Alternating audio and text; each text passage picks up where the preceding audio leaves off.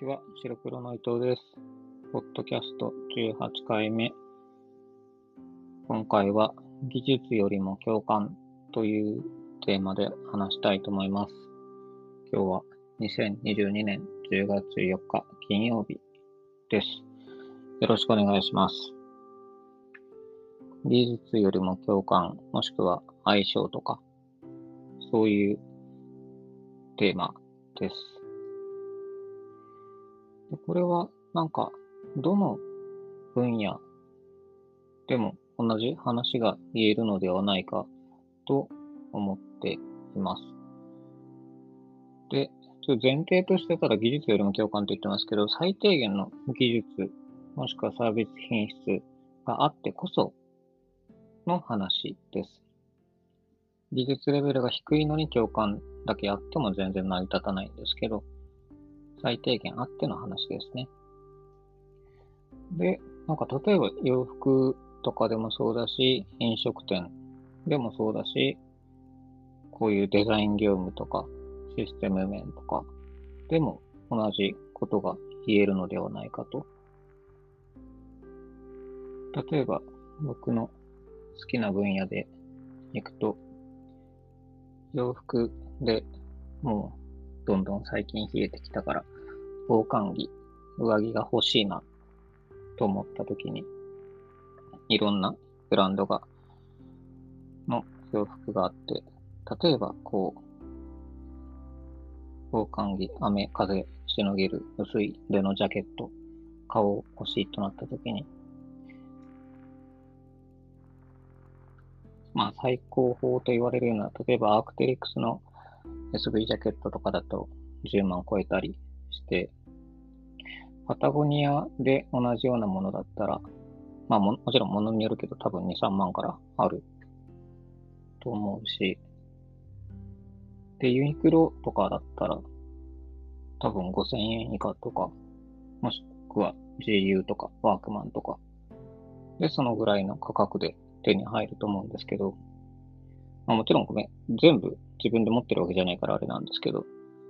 多分、機能的には、そのすべてで雨風しのげて、日本で日常的な生活をする上で、多分機能の差ってほとんどないと思うんですね。で、ただこれが、まあ、なんか、まあ、登山で、向こう何年も使うとかだったら、ちょっと話は変わってくるんですけど、普段着として機能面だけで考えれば、そんなに、しかも一般の人が、服飾業界にいない人が、その機能の差異を感じられるかどうかってなると、多分、そんなに差はないですよね。ユニクロが安いからといって、雨風しのげないかっていうとそうでもないし、全然何でも使えたりするし。で、かといって高いものが何年も使えるかっていうと、そうではなかったりするし。洋服で行くとそうで、例えば飲食店でも、そうですよね。こう、すごく美味しい料理。でも美味しい料理って言っても、その美味しいっていうのは一般消費者が感じる美味しいと、プロの料理人が感じ取れる美味しいって、まあデザインでもそうだけど、やはりちょっと違う話で、で、この素材だからこそ、この時期のこの素材だからこそ、こういう風なな調理方法で行っているとか、まあ、料理人しかわからない技術レベルの差異っていうのは、一般の人にとっては多分、なかなかわかりづらい、まあ、まとめて美味しいという結果にしかならなくて、要は何万円もする食事と近所の飲食店数千円の食事の、その、金額のさほどの美味しい違いっていうのは多分そんなにないですよね。どっちも美味しい。まあ、もちろん高かった方が普段味わえないものを食べれて、ちょっと楽しかったっていうのは当然あるとは思うんだけれども、価格ほどの差はないですし、食事を満たせる、お腹が空いたから空腹を満たせるっていう意味ではどちらも一緒だし、栄養的な面でいくとそんなに大差ない。っていう話。で、デザインとかでもシステムでもそうだし、街の、なんでもいいけど、パン屋さんがオープンするロゴを作ろうと言って、有名なデザイン事務所にロゴ頼んで何百万とかを頼む必要性って多分なくて、証券が商店街の人たちのパン屋さんに数百万のロゴが必要かっていうと、あんまりないですよね。で、まあ、今だったら、クラウドソーシングとか、ああいったところにロゴを依頼すれば、多分数万円からで作れますよね。で、そういうデザインに、デザイン業界で勉強してきてない人たちにとって、フリーランスのデザイナーが作ったロゴと何百万かけて作ったロゴの品質の違い、人の狙いの違いとかは多分わからないし、明らかにパン屋さんにとってはそれは過剰な工数のかけ方、予算のかけ方の違いにある。だから、必ずしも最上位のスペックが必要かっていうと、多分、必要ではない場合の方が多い。で、最初のその服の例えでいくと、単純に雨風しのぐだけならユニクロとか安いもので十分。ではあるけど、洋服好きな人からすると、なんでか知らんけど、やっぱアークテリックスの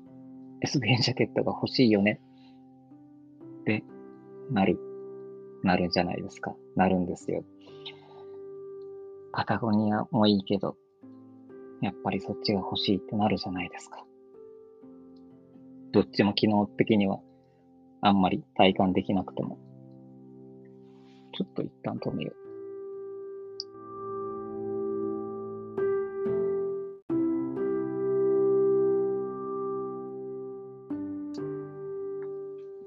すいません。ちょっと電話でなったので、続けます。続けますっていうか、こういうふうに一回切ってつなぎ合わせて配信するのは多分初めてですね。どうなるんだろう。後で聞き直してみます。はい。えー、ジャケットの話ですね。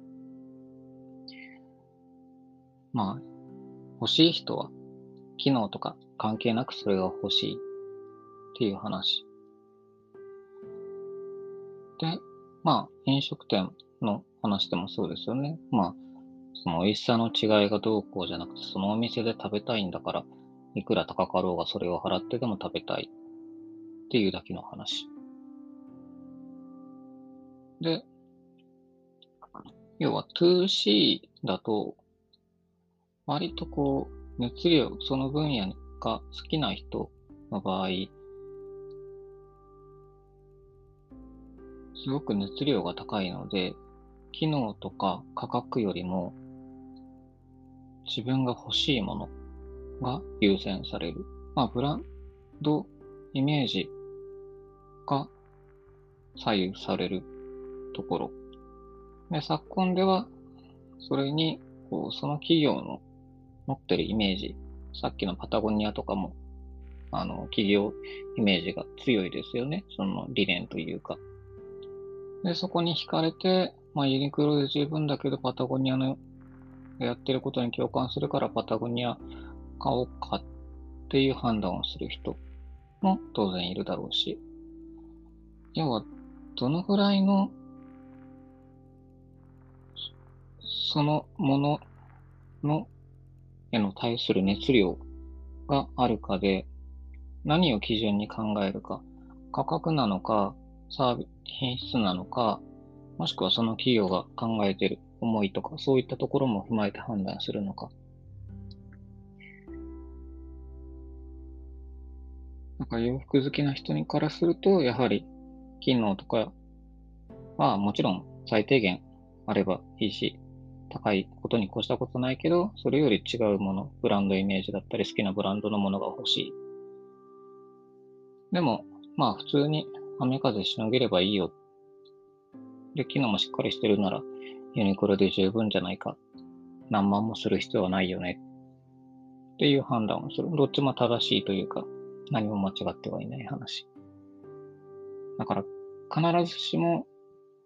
技術、レベルが高いものが選ばれるわけでもないし、共感されるもの、ブランドの印象がいいもの、パタゴニアとかが必ずも選ばれるわけでもないし、価格が安ければいいっていうだけでもない。いろんな状況に合わせて、応じて選ばれるものが違う。で、ただ 2C は結局好き嫌いがすごく、好き嫌いじゃ嫌いはないな。好きなのか無関心なのか。例えば僕が洋服好きとは言っても、寝巻きを何万円も出して買うかっていうと、買わないし、まあ、寝巻きだから別に何でも着古したものでもいいし、まあ、ユニクロの上下スウェットでいいじゃないか。ってなりますし、だから、そういうふうに、興味の度合いが 2C の場合、ばらつきがある。強いところは強い。でも 2B において、熱量が高いシチュエーションって存在するのか？ってなると、2C ほどではないんではないか、と思います。まあ、もちろん、社長さんとかだったら、なんだろう、まあ、さっきのロゴにしても、新しいお店を出そうとしたときに外観とかパンフレットとか、そういったイメージに関わるものを熱量を入れて作るってことはあるし、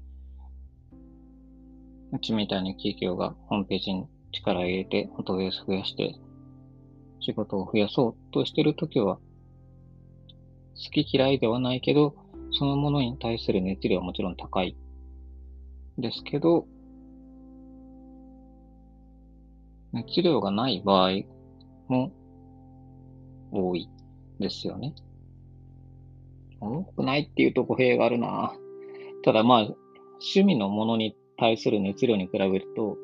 がぜ低いのが 2B、結局ビジネス、仕事の話なので、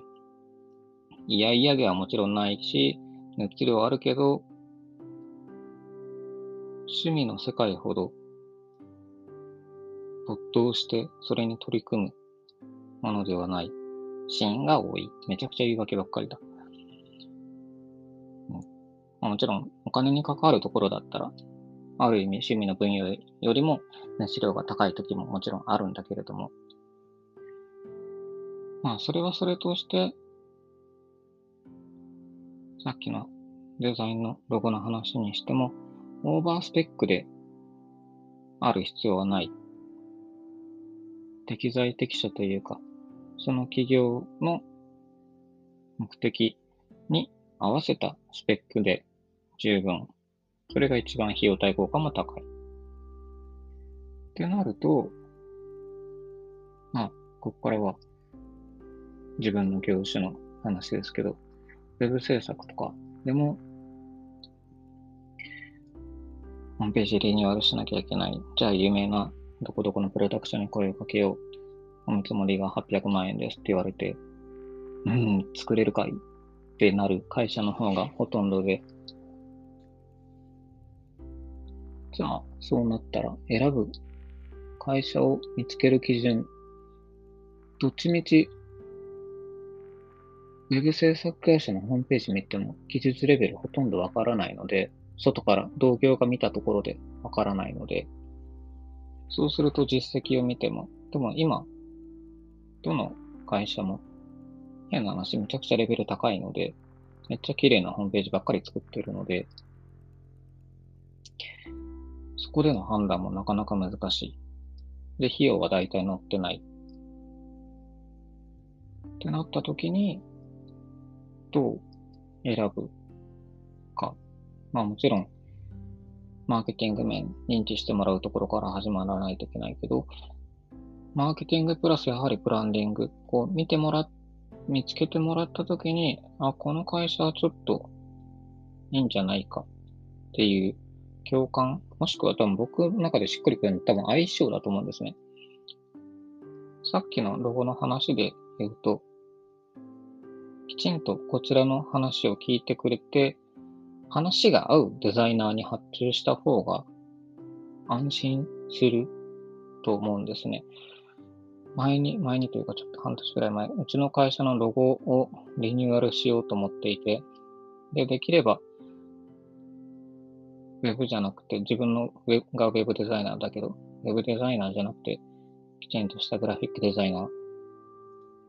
に依頼したいなと思って、まあ一応そういうつながりは、友達から知り合いまで、声をかけれるかもくらいのレベルで良ければ、結構有名な方もいたんですけど、まあ同業だからこそってのもあるんですけど、できれば自分と一番近い考えを持つ人に依頼した方が、僕が納得いくものが出来上がるのではないか、と思ったんですね。でそうすると、あんまり技術レベルとか、まあもちろんそれは最初に話した通り最低限一定以上のレベルがあってこその上なんですけど、相性がいい、こちらのと相手の話が噛み合う人にお願いしたいって思ったんですね。まあ、結局、依頼はしなかったんですけど、まあ、今後、やはり依頼はどっかでしたいんですけどね。で、ホームページとかも多分近い話が成立するんじゃないかと思っていて、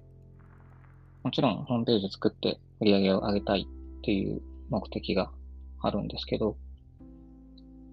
でも、これも 最近、どこの制作会社もレベル高いから、きちんとマーケティング面も強くて、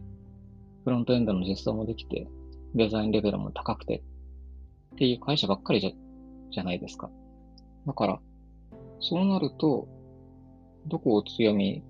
にしていくかってなると、技術レベルはもちろん最低限度、最低限度というかどんどん上げないといけない。それはもちろん大前提だけれども、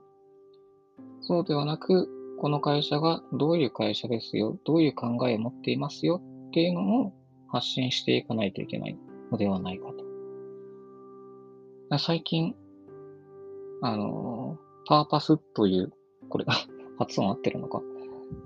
パーパスとよく耳にして、それを前面に押し出したサイトもよく見るようになって、で、今の技術よりも共感っていう話を思いついたときに、あ、なるほどと。そこを分かった上で、そこの企業の存在意義というか、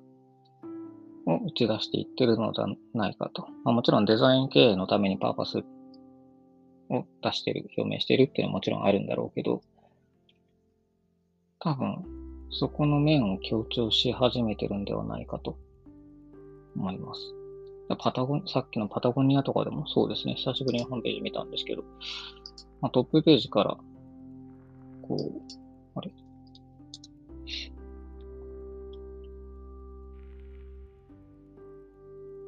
なんていうか、商品はまあもちろん出してるんですけれども、ストーリーとかがかなり強調されていたり、企業の話がかなり半分ぐらい、なんならトップページに占められている。とても、こう、洋服の、ウェアのグッズのブランドとは、パッと見、思えない感じですよね。まあもちろんパタゴニアってみんな知ってアクセスしてるからいいんだろうけど、まあ何を歌っていくのか、自社の強みとは別に何を知ってほしいのか、というところを強調し始め、まあ、パタでも強調し始めてるって語弊があるか、パタゴニアは結構昔からそういうことやってるし、うん。その辺考えると、うちみたいな小さい会社でも、技術レベルを上げつつ、うちの会社はこういう会社でこういうことを大事にしていますっていうのを表明していった方がいい。で、それを見た誰かが、あ、こことはちょっと、な、何かはわからないけど、ちょっと話が合いそうな気がする。まあ、めっちゃ広く見るとブランディング。そこでちょっとした共感がポツッと生まれると、もうその時点で他の選択して選ぼうとしてる会社さんより少しリードができますよね。で、多分その感覚ってそんなに外れていなくて、おそらく仕事もスムーズにいくと思うんですよ。まあ、実際うちも近年だと何社かそういう感じでさせてもらっているので、やりやすいなと、お互い、まあ少なくともうちは感じられながら仕事ができているので、なので、まとめると、技術はもちろん技術屋として伸ばさないといけない、どの分野でも。でも、アピールしていくべきことっていうのは、自分の信念だったり、思っていることだったり、こういう会社です、こういうお店です、こういうブランドです、という自己表明が大事になってくるのではないか、と思いました。うん。はい。そんな感じですよ。そんな感じですよってなんだ。なので、はい、そういう話でしたね。いや、本当になんか、洋服、まあ、自分は洋服好きだからそこら辺は思うところがあって、うん。まあでもね、好きだからって言って、でもまあお金の話も大事だよね。あ、で、スビージャケット10万以上するから、そんなポンと買えないしね。うん。はい。余談だった。最後の切りたいけど、もう切れない。いや、切ってみる。一回切るのテストしてもいいか。後々編集できんのかな後でやれるんなら、一回リリースして、後で最後のこの数分削るっていうのは可能なのかなもうちょっと含めてやってみます。やってみますとか一回出しちゃうけど。はい。そんな感じです。今日もありがとうございました。さようなら。